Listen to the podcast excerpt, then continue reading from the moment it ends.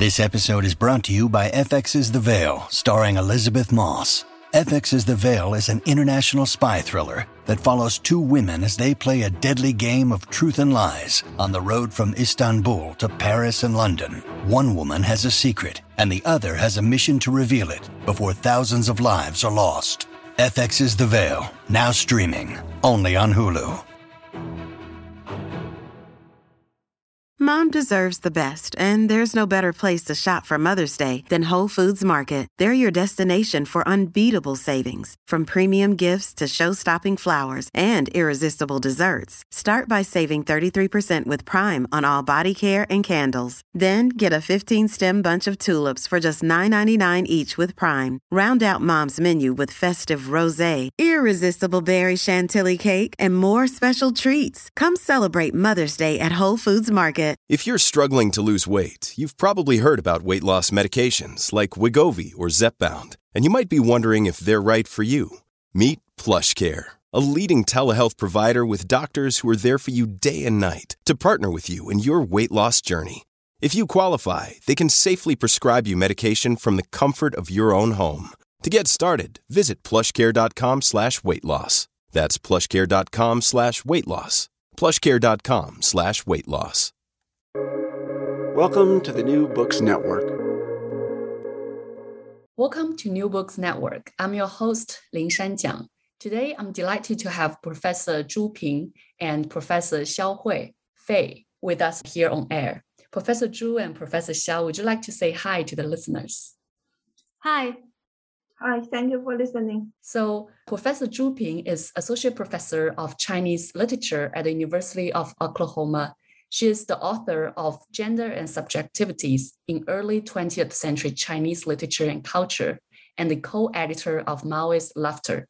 She's also the acting editor-in-chief of the well-known biannual literary journal Chinese Literature Today, which will become Chinese Literature and Thought Today in 2022.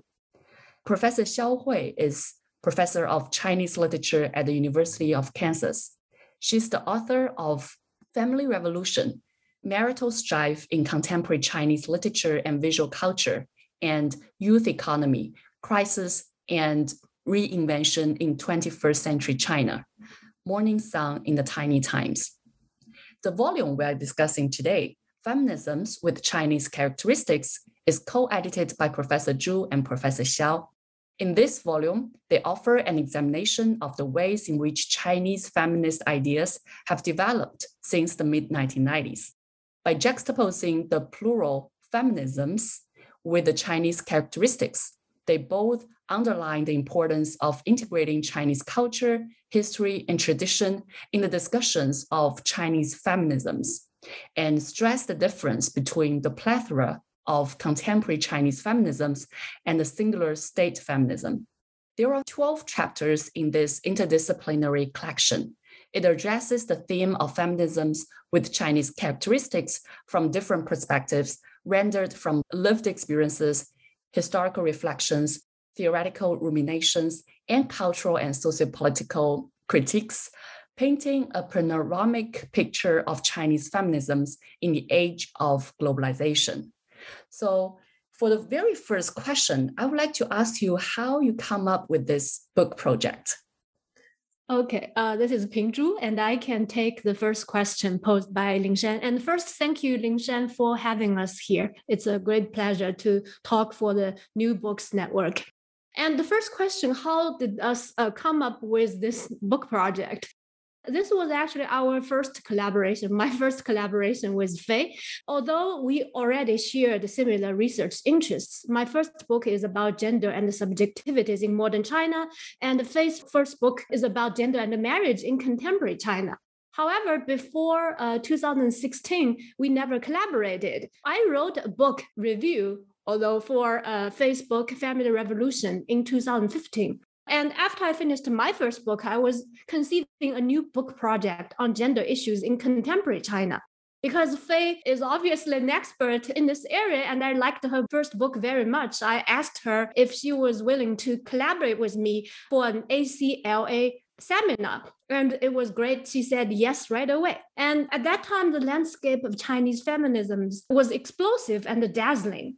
And we just felt it was necessary to sort out the various strands of feminisms in China since the 1995 World Conference on Women held in Beijing.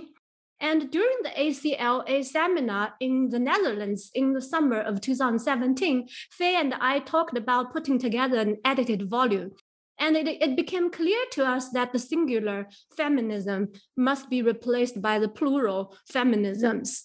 We also felt that a hybrid volume may better articulate the complexity of China's contemporary feminist movements by representing the plural ideas and the practices. So when we discussed a lot how to put together this volume, and in, the end, we decided to invite scholars, feminist activists, and writers from different regions, mainland China, Hong Kong, the United States, and Europe and this hybrid model allows us uh, to cover the multifarious and the dynamic contentions and representations of Chinese feminisms.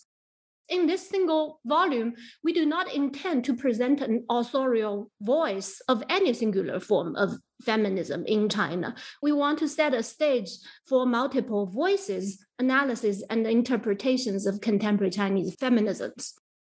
In the volume, some chapters are primary texts, some are secondary texts, some are both primary and secondary texts. So we like to invite the readers to, to discover that actually the chapters form different dialogues with each other. That's an outstanding feature of this volume. Yeah, I really want to talk about this, what we call like 缘分 in Chinese, but also fateful coincidence, maybe in English. That is the 2017 American Comparative Literature Association annual conference, ACLA. I just started my PhD life, and then that was the first major conference I attended outside the United States. And then I actually attended all of your sessions in the ACLA. So I feel, wow, there's such a 缘分 there going on. And later on, of course, I met both Professor Zhu and Professor Xiao in all kinds of other occasions in different conferences. And then they were talking about all this very wonderful projects. And finally now it came to this book and i'm so happy and excited about it. And also just now professor zhu mentioned this plural form feminisms in the title of the book. And also there's another term seemingly very politically loaded term chinese characteristics so I'm wondering why you named the collection with this particular name, Feminisms with Chinese Characteristics. Yeah, this is a great question about the theoretical framework of this book. When we first used the phrase feminisms with Chinese characteristics, we were mainly thinking of embedding feminist ideas and practices in concrete Chinese history and reality. So that was our first impression of feminisms with Chinese characteristics. However, later when we co-edited volume, we had a different labor division. Faye was tasked to uh, write the genealogy, and I was tasked to explain the meaning of this phrase. It was during that time that uh, I came up with the idea of using Chinese characteristics as a pun. So it is both what defines the various forms of Chinese feminisms and what the various forms of Chinese feminisms must challenge and dismantle. So there's a pun in this phrase. So I kept asking myself what the political potential of this phrase can be. And I found that in history, Chinese characteristics were always associated with some forms of binary structures, such as East and West, tradition modern, socialism, capitalism. And all these structures always colluded with patriarchal powers. So plurality and intersectionality have always been the strengths of Chinese feminisms. The historical mission of Chinese feminisms, in my opinion, is that they should keep challenging the binary structures of power and keep imagining an alternative future of equality and justice for all human beings. In this way, we use the phrase feminisms with Chinese characteristics in order to signify its universal significance. And we hope a strong message can be delivered in, in this phrase. Yeah, I was actually quite surprised when I heard in your book talk about this term Chinese characteristics, which has the relationship to like missionary and also to how the West was understanding China at that particular moment. So it was fascinating to hear that part of this term Chinese characteristics. And now that you are using feminisms with Chinese characteristics, you are adding another layer or even more layers to what feminisms mean to China. And then let's come to kind of the trajectory and also genealogy or history of feminisms with Chinese characteristics. So, how do you describe this history?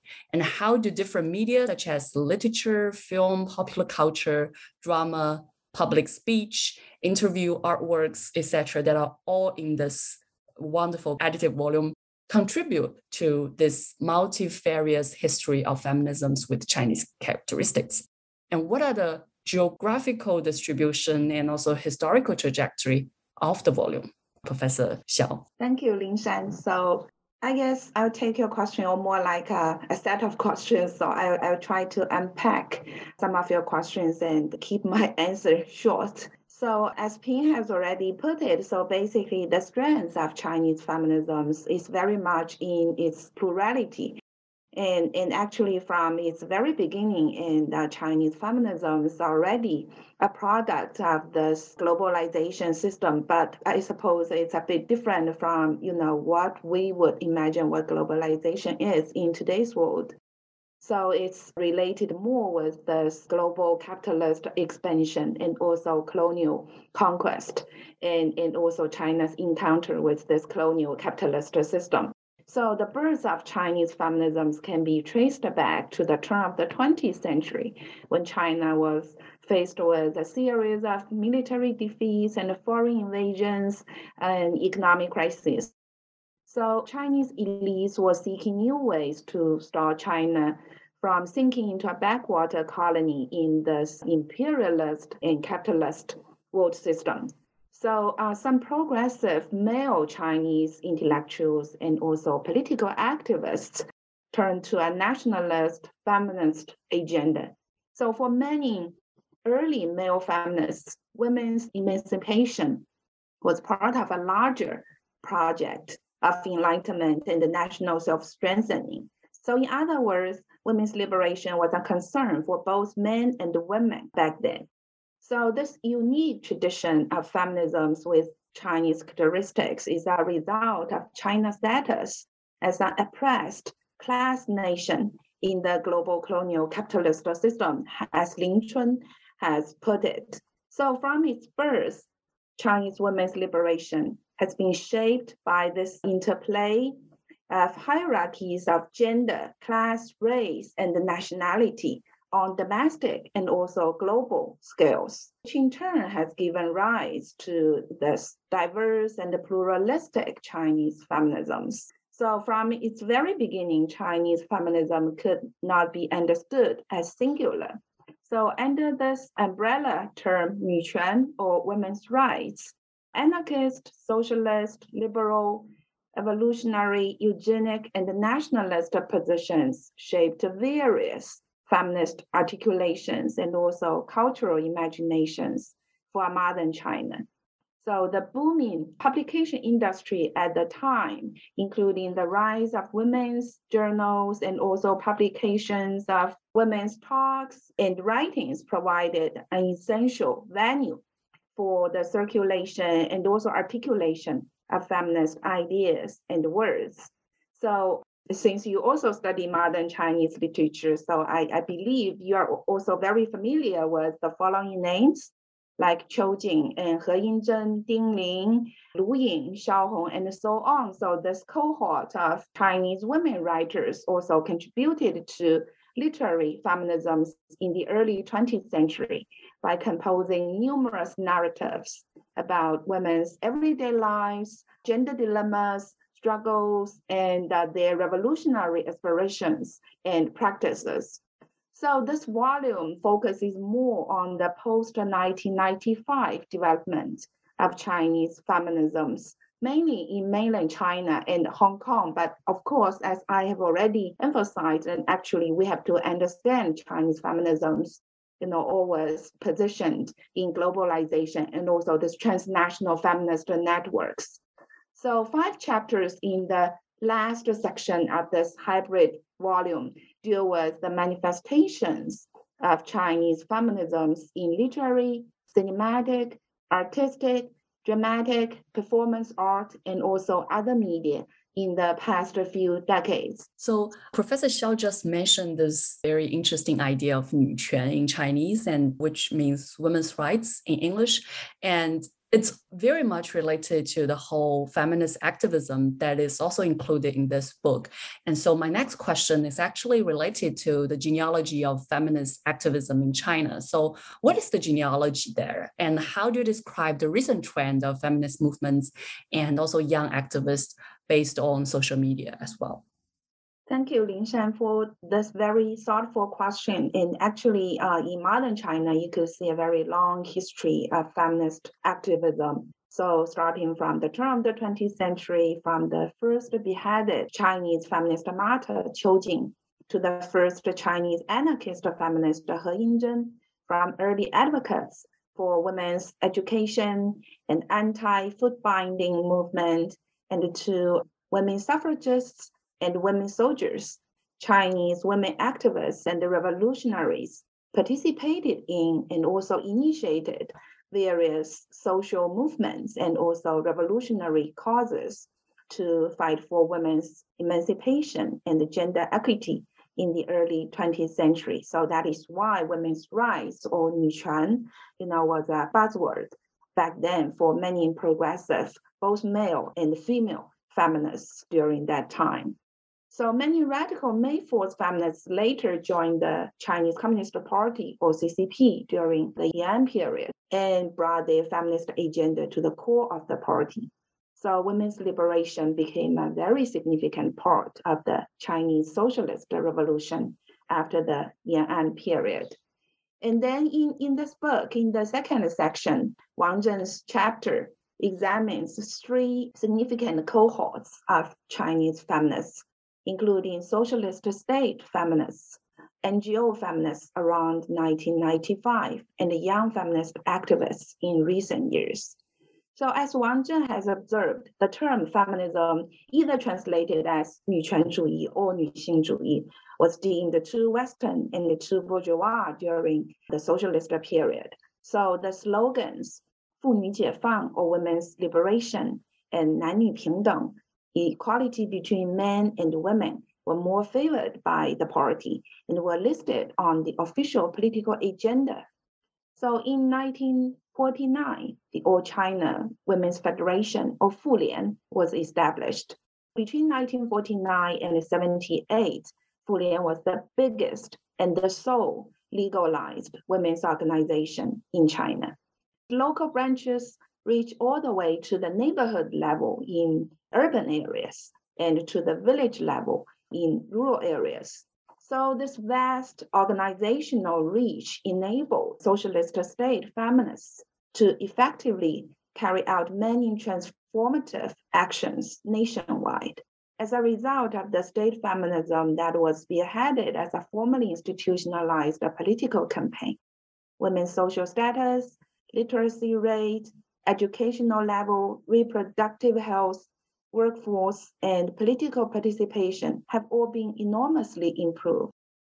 However, in the post-socialist era, a discursive erasure of Chinese socialist feminist struggles simply ignored much of the work socialist state feminists have done.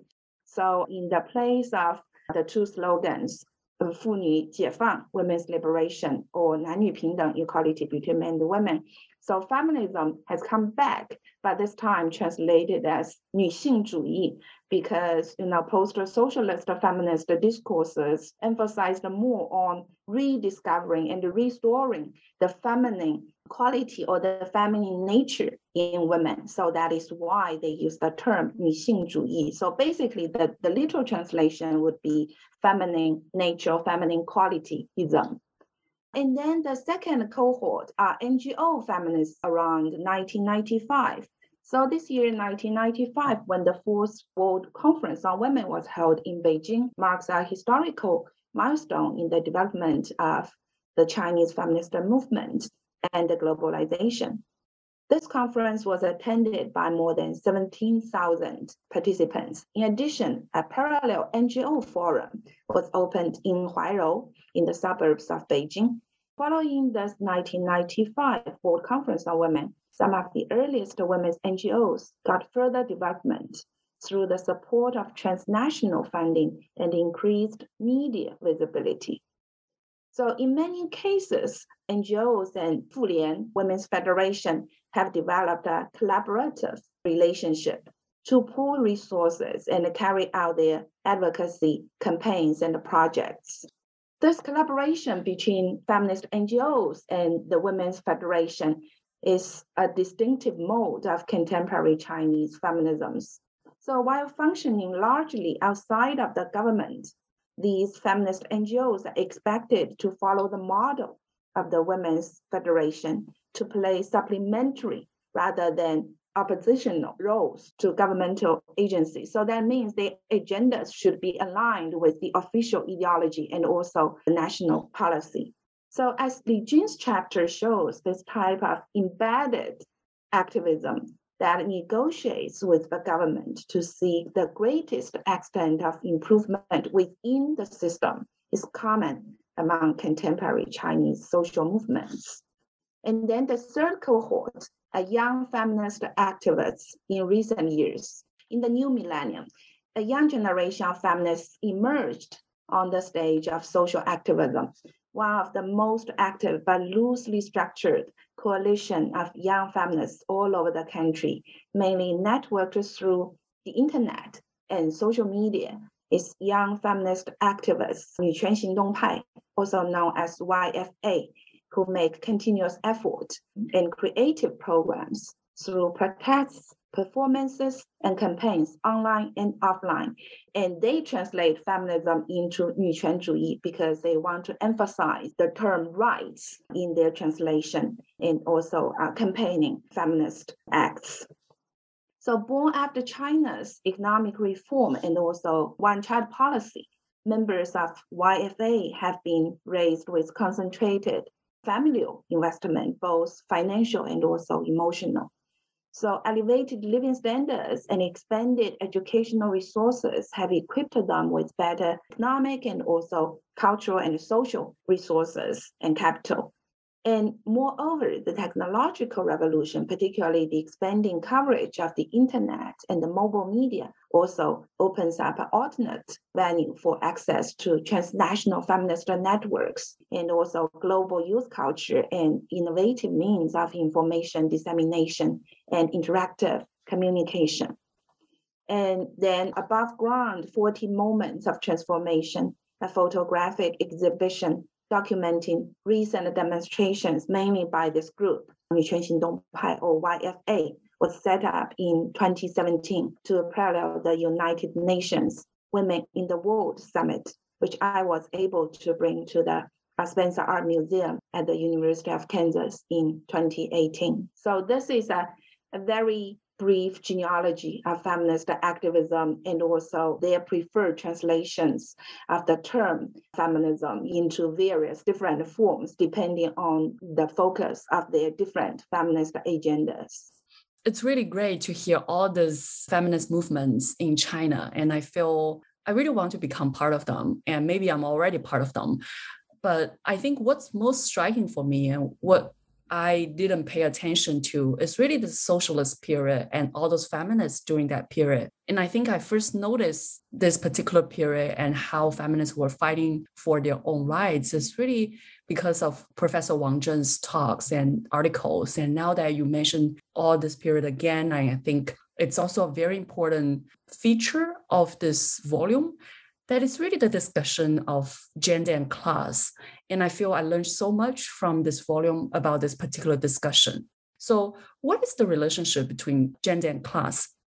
What is the importance of class in thinking about gender? And how shall we inherit the legacy of feminisms with Chinese characteristics in the socialist period? Professor Zhu.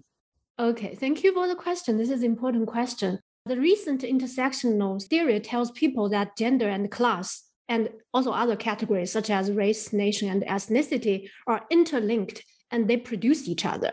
So it is not enough to attack just one of them. You have to attack all of them in order to reverse the social injustice. However, the modern Chinese feminists, male and female alike, they had long recognized the intersectional relationship between gender and class.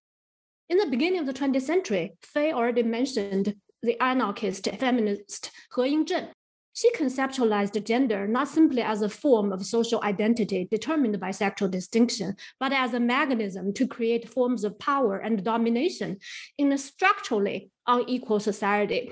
He-Yin Zhen used the notion of 生计, which can be translated into livelihood in English, to expose the institution of private property that subjugated women in history and she called for the elimination of all capitalists. And during the New Culture movement, which was uh, between 1915 to the early 1920s, the Chinese intellectuals challenged Western feminism for uh, Uh, its blind spot of class. For example, one leading new culture intellectual, Dai Jitao, and he was also one of the early Chinese Marxists, he argued in his 1920 essay entitled The Intersection Between Laborers' Movement and the Women's Movement that Chinese women could not obtain liberation either through women's suffrage movement or obtaining financial independence because as I quote Dai Jitao, they would barely escape the prison of the family before they wear the chains of wage labor, end of quote. Dai Jitao concluded that only by intersecting the women question with the labor question could a transformative solution be found. All these Chinese interlocutors proposed the intersection of gender and class long before it became a popular theory after Kimberlé Crenshaw's 1989 essay, Demarginalizing the Intersection of Race and uh, Sex, became popular. And then after that, intersectional theory became a popular theory in the academia. But the Chinese were talking about it long time ago. And the intersection between gender and class continued to dominate the socialist gender ideology. However, in the ultra leftist ideology, socialist ideology, women's liberation was conceived purely as a liberation of the oppressed class. So this is not intersecting gender with class. This is basically absorbing gender into the category of class. And the marginalization or even exclusion of gender issues created other problems in that sense. So there was a strong backlash against the socialist gender ideology after the Cultural Revolution in the post-socialist period. That was why, as they mentioned, there was this the rise of the so-called 女性主义, women-specific consciousness in the 1980s. As for how to inherit the legacy of socialist feminism, the first step I think is to recognize it. And the book we just co-edited, I think it's uh, our effort to try to let uh, more people recognize socialist feminism. The socialist gender ideology was under attack in, in the post-socialist period. However, since 2010, we have seen many scholars contributing to the recognition of this legacy of socialist feminism. The list of the names include Song Shaopeng, Dong Liming, Wang Zhen, Zhong Xueping, Wang Lingzhen, and Bai Di. Several of them are actually contributors in this volume. In the introduction of the volume, we devoted a whole section to socialist feminism because we believe this form of feminism is the most important for preserving critiques of systematic problems such as the inequities perpetuated by the neoliberal world order formed in the post Cold War era and the specters of patriarchy revived by the victory of capital in various social sectors. Our volume also contains three chapters about the legacy of socialist feminism by Zhong Xueping, Fei, and myself. We hope that this volume can be read and taught widely so that more people can realize the systematic cause of gender issues. Now that we have talked about like the general picture of this whole edited volume, I really want to come to some specific chapters. And of course, we have the two editors here and also the two contributors here. Professor Zhu and Professor Xiao both write chapters in this um, volume. So let's come to Professor Zhu's chapter first. So Professor Zhu actually write in the third part, Chinese feminisms in women's literature, art, and film. And she wrote an article entitled Wang Anyi's New Shanghai, Gender and Labor in Fuping. So I'm wondering, What's the gendered labor you are proposing in this particular chapter? What does the gendered labor play out in Wang Anyi's Fuping? How do you carry out a dialogue with other chapters? Thank you for the question, Ling Shan. So this is one of the three chapters on socialist feminism I just talked about. Gender labor refers to the division of labor for women, and gender labor can be further divided into two types. One is biologically determined, such as childbirth and breastfeeding. But these might change, right? Depending on the development of technology. Maybe one day women do not have to give birth to babies. The other is socially determined, such as domestic work and the care work. And the content of the, the socially determined gender work changes in history all the time. And both were reproductive labor, not productive labor in canonical Marxism. According to Marxism, productive labor ha- has to be the labor that produces capital. So women's labor, gendered labor in this sense, was not regarded as productive labor. Based on this division, Chinese women who did not take on social work, they were often regarded as non-productive or profit sharers, 分利, ha, 分利, profit sharer, and were thus marginalized in cultural representations and the social hierarchy. The popular socialist proposition was that only productive social labor can liberate women. That's why we see a lot in a lot of social socialist films, women were encouraged to leave their household to work in the social field. In this co-edited volume, I wrote about Wang Anyi's novel Fu Ping. In this novel, Wang Anyi basically pushed the proposition, the socialist proposition that only productive social labor can liberate women, right? So Wang Anyi pushed this proposition by showing that unproductive labor can liberate women too.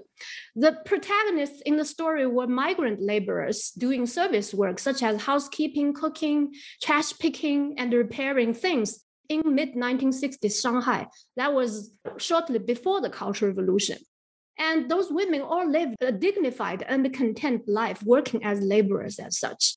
Their gendered labor is aestheticized and moralized by Wang Anyi in the novel. And by portraying this group of female laborers, Wang Anyi unlinks Shanghai with the consumer culture from its colonial past and reclaims Shanghai as a different feminine city a city of a non-capitalist, non-masculinist space for the working people, especially for the working women. So this was her, uh, I think, was her important contribution to socialist feminism. And this is a story of socialist feminism. It's a representative story of socialist feminism. In, in order to help our readers to further understand the story, I included the interview with Wang. It's called Am I a Feminist? in the same volume. So people actually can read my essay and that interview together because I heavily actually cited that interview in my essay. Wang Anyi has drawn from the socialist history of China to create a flexible, supportive, and aesthetic feminine utopian, one that is both an amendment to the sex blind ultra leftist socialist ideology and an alternative to the capitalist world. One is focused on the subaltern women, combines class and gender as lived realities and structuring processes. And her emphasis on the affective dimension of labor allows her to avoid the reductionist pitfall which reduces culture and politics to mere reflections of economy. So this is her way, Wang Anyi's way of reconciling feminism and Marxism in order to imagine a different space for women and a different future for the world. And this can be understood as a broadly defined feminism, which we can call 女性主义. Dai Jinghua actually proposed to use 女性主义 womenism, right, as a broad term to include all kinds of activities or imaginations for alternative future. And I think that was precisely what Wang Yi was doing in her novel. Yeah, I really like this chapter and also what you just mentioned, Wang's interview, because for me, I think, again, this is my blind spot that I never pay attention to Wang's writing of this particular group of women. Of course, my favorite is still Song of Everlasting Sorrow, 长恨歌, but this is such a fascinating story as well, and really generates my interest to read this novel as well. So now let's come to Professor Xiao. So Professor Xiao also contributed to the third part, and she wrote the chapter called "I Am Fan Yusu." Baomu writing and grassroots feminism against the post-socialist patriarchy. And in this particular chapter, one term that really stands out is Baomu and also the Baomu writing. So how do you define Baomu, which means domestic worker in English, and Baomu writing? how do they inherit socialist women cadres legacy as well as reformulate the feminist literary tradition and grassroots feminism? So how do you carry out your dialogue with other chapters as well? I'm also very happy that actually my question came after Ping's because first of all, I want to say Wang Anyi probably is the most prolific contemporary Chinese woman writer who has published the most works actually on the social group of Baomu. So very relevant to what I'm going to talk about here. And second, and Ping just uh, explained the meaning of gendered labor that also applies very well to our understanding of Baomu's work. So as you said, normally Baomu would be r- roughly translated as nanny or uh, domestic worker who are uh, usually female and are from rural areas in the context of uh, contemporary China. So the contemporary Chinese society or the post-socialist China has seen a rise of urban middle class that resorts to buying commodified private home ownership and also Baomu's commodified labor to fulfill this bourgeois domestic bliss. So as a result, a massive number of female migrant workers leave their families behind in the countryside to enter the urban middle class homes as domestic workers. However, despite their indispensable everyday labor and also physical and emotional closeness to their uh, middle class employers. Domestic workers actually are often looked down upon for their poor education and the rural root and lower social status, and also their devalued gendered labor, normally perceived as what women naturally do for thousands of years. So, against such a broader backdrop of gender and class hierarchies, Fan Yusu's autobiographical writing is particularly meaningful and significant. So Fan Yusu herself is a Baomu or migrant worker, domestic worker who migrated from uh, Hubei province in central China to work as a living nanny in Beijing. And she's also a member of the Picun literature group on the suburbs of Beijing. In 2017, she published an essay called I Am Fan Yusu. So my title of the, of the essay on social media. So which immediately went viral online and then later got reported even by state media such as Xinhua News and People's Daily and also international media.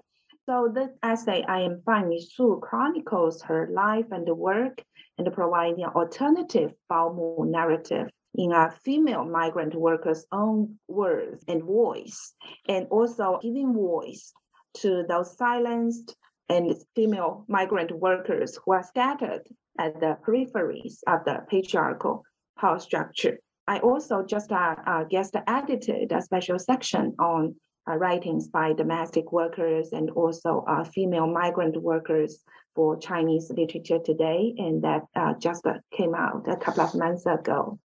And you asked us a very important, wonderful question about this legacy with socialist feminism and particularly Fan Yusu's connection with socialist uh, women cadre, a very important part of the socialist feminist legacy. You know, when we in today's China, we do see this decreasing level of women's participation in public affairs and also political leadership. Okay, so uh, talking about the most admirable person in the world. So Fan Yusu names her mother with no hesitation. And I quote her here. My mother, Zhang Xianzhi, was born in 1936. At the age of 14, she was democratically elected the director of the local committee of the Women's Federation, Fulian. So the word I just mentioned when I talked about the genealogy of uh, Chinese feminist activism, because she had a way with words and excelled at helping others solve conflicts, unquote.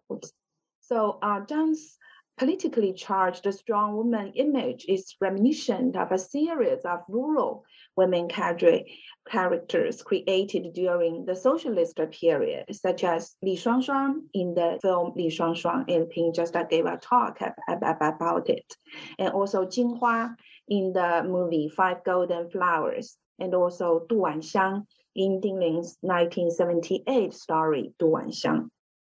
So Fan Yusu herself actually carries on the socialist woman cadre's legacy of engaging with public affairs and community building with her literary writing, which exposes gender and class-based social injustice and inequalities.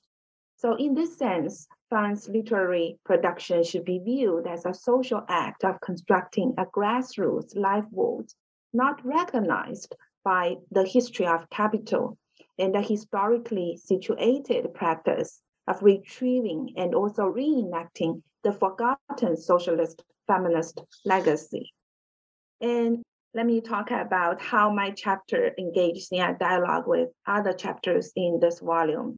So Fan's uh, account of working as a baomu or domestic worker to care for the young child of ernai, uh, like a second concubine, that would be the literal translation, more like mistress, uh, testifies to uh, Dai Jinghua's remarks on the specter of polygamy as a result of the alliance of male power and the transnational capital in contemporary China in chapter four of this volume. And in addition, my discussion of a working class for almost gendered labor also carries a conversation with Ping's chapter and also uh, Xueping Zhong's chapter on the class characteristics of Chinese feminisms and subaltern literature. Again, it's so fascinating to hear both of your own chapters and also how you carry out the dialogues with other chapters as well. Now we come to some very specific issues in this volume. I actually collected all these questions through the book talk as well, but also they are my own question in another sense. So the very first one is how do you describe the relationship between feminisms with Chinese characteristics with the Western feminism? So, Professor Zhu. This is an interesting question. Western feminism or feminisms with Chinese characteristics, they are two different traditions of feminisms representing two different histories, I, I think. And uh, Fei has just showed us the complex genealogy of Chinese feminisms or feminisms with Chinese characteristics. And in the past 120 years or so, China had experienced a variety of social modes. And such a compressed and rich history led to the plural feminisms with Chinese characteristics. Western feminism, on the other hand, served as a point of reference throughout the Chinese history. But it is noteworthy that Western feminism discussed in the Chinese texts is always simplified and reductive. It is not fair. We, we already argued and convinced our readers that Chinese feminisms should be plural. And I want to say here that Western feminisms should be plural as well. Most of the time, however, in the Chinese discussions, Western feminism is equated to bourgeois feminism. So we're just talking about one specific fraction of Western feminism most of the time. In reality, it should be plural. And our volume has shown that Chinese feminists have learned many things directly or indirectly from their Western counterparts. In history, the Chinese and Western feminists collaborated and fought the patriarchal structures together. Therefore, I'd like to describe the relationship between Chinese feminisms and Western feminisms with the metaphor of sisterhood. They are like two sisters who are different but share similar interests, challenges, problems, and dreams, and who can thus help each other and learn from each other. So, sisterhood would be the short answer. Yeah, I really love this answer and really reminds me of again my own blind spot before like when i was learning gender studies and feminism i actually started with all those very classical white feminism basically. But then later on i learned a lot about the black feminism like audre lorde bell hooks and then i find a totally different world. So i think this is a very important thing to keep in mind that western feminism should not be singular either. It should be plural so, yeah, sisterhood should be the word here. Now, another question is what is the role of sexuality in feminisms with Chinese characteristics in navigating between the economic neoliberalism and ideological neoconservatism? And how do you see the relationship between women's issues and LGBTQIA plus community? Professor Xiao. Thank you, Lingshan, for asking this very important question. And too bad during our book talks, we didn't really have time to address this question. So I'm truly glad you have brought this up so that I can uh, use several chapters in, in this volume to, you know, answer your question with very specific uh, examples and case studies. So as I said, you know, actually, you know, we have several chapters in this volume that discuss, you know, the articulations and also representations of sex and sexuality as feminist strategies and also protests against the post-socialist patriarchy shaped by the convergence of economic neoliberalism and also ideological neoconservatism. So in chapter seven, Ke Qianting examines creative linguistic strategies in the Chinese adaptation and also localization of Eve Ensler's The Vagina Monologues, also known as TVM. So probably one of the most famous uh, feminist plays in, in the West. So between 2003 and, and 2014, at least 42 Chinese organizations launched performances related to TVM in mainland China. But one of the producers actually came from Taiwan. So actually you do see this network, you know, not only in mainland China, Hong Kong, but also in Taiwan. So China's gender organizations and also TVM crew members gradually developed a, a set of working methods based on local needs. They organized storytelling workshops for members to tell their own stories the members' identities were always varied and diverse, including lesbians, transgender, bisexual, and disabled people. Their stories were heterogeneous, making the Chinese TVM more diverse and pluralistic rather than monologic, tackling multiple hierarchies along the divisions of gender, class, and sexuality. And then in chapter 11, Shuqin Cui offers a psychoanalytical reading of Jiang Jie's recent massive sculpture installation over 1.5 tons. And, and actually, thanks to uh, Professor Cui, so we got the artist Jiang Jie's permission to use her artwork as our cover design. So this installation art is a phallic-shaped dying monster wrapped with colored lace and suspended horizontally from the ceiling by iron hooks. So, in the hands of this feminist the female sculptor, the phallic imagery no longer signifies the monumentality of male desire or symbolizes the formidable power of the father's law. So, if you are familiar with psychoanalytical theories, so father's law basically dominates the universe but rather um, this artwork points to this important, vulnerable, and fragmented male body part. While in display, this sculpture with its ambiguous subject and monstrous form does not blend into Shanghai's affluent urban setting.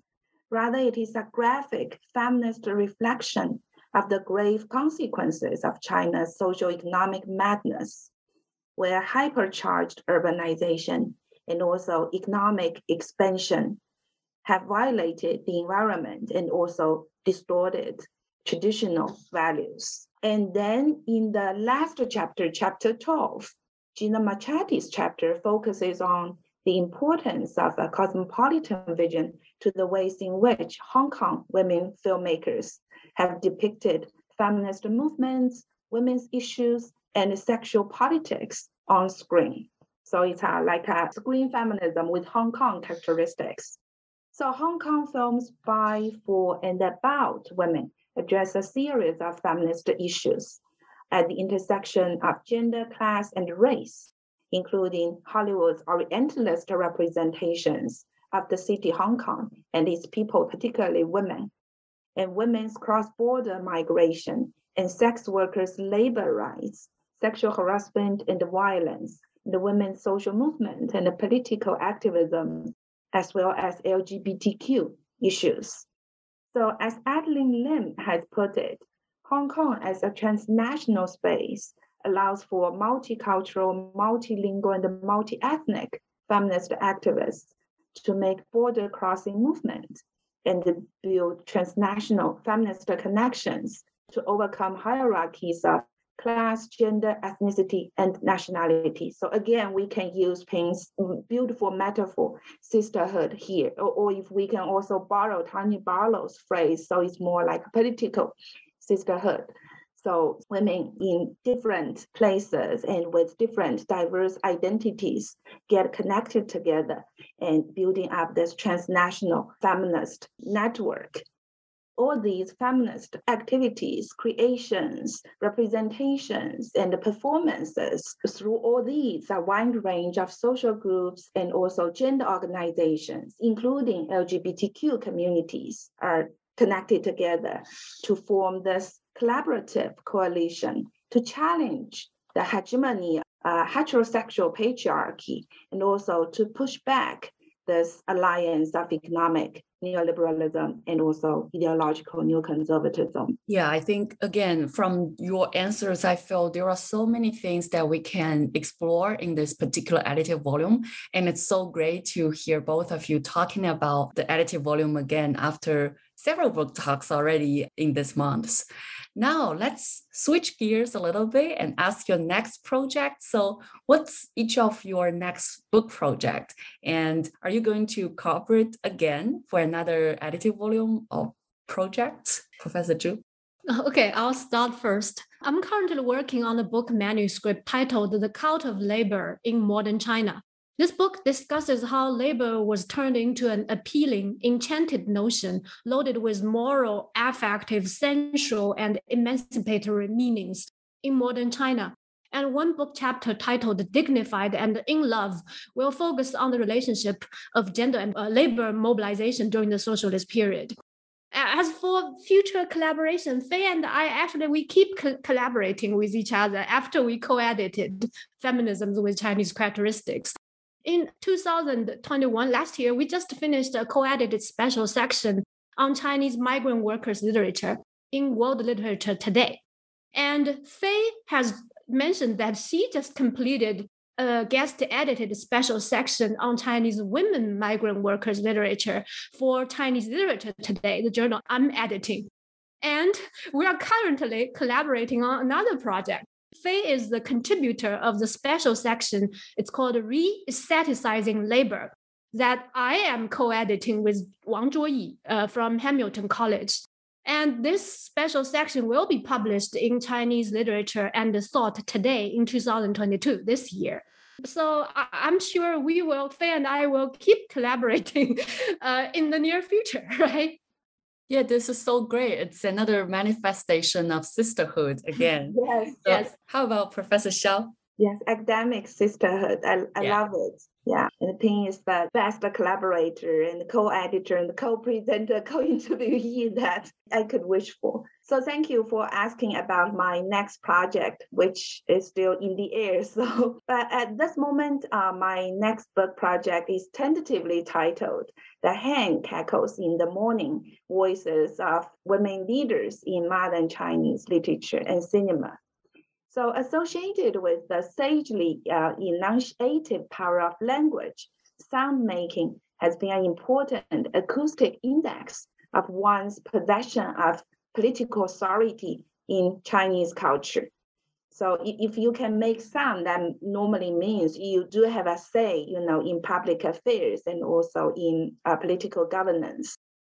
And then my book aims to investigate this evolution of the cultural representations of female leaders at different historic junctures, and with a focus on analyzing the shifting soundscape that amplifies sometimes or silences sometimes women's voices at the peripheries of the patriarchal power structure and also uh, the political establishment. So, as Ping mentioned, I'm currently completing an essay on grassroots women leaders' voices and sound making practices as gendered immaterial labor for the special section she and Zhuo are co-editing uh, and this essay will also be revised and expanded and developed into a chapter in my in my next book project. I'm so much looking forward to both of your projects because, again, my own project has so much to do with gender. And of course, what Professor Zhu just mentioned are the things that I'm also very interested in in my own research project. And what Professor Xiao was mentioning about this sound making is also something that I'm exploring through the popular culture in contemporary China, like the audio drama. That's something that I'm super interested in. So again, I, I really look forward to both of your project and thank you so much again for coming to New Books Network. I really, really enjoyed this conversation. I'm so excited right now. So thank you so much. Thank you, Lingshan, for being a great host. Yeah, thank, thank you, Fei. yeah, thank you, Ping. Yeah, so yeah, let's uh, keep in touch and probably mm. also keep collaborating. And I'm sure, you know, our intellectual overlap will also lead our paths crossing again in the near future.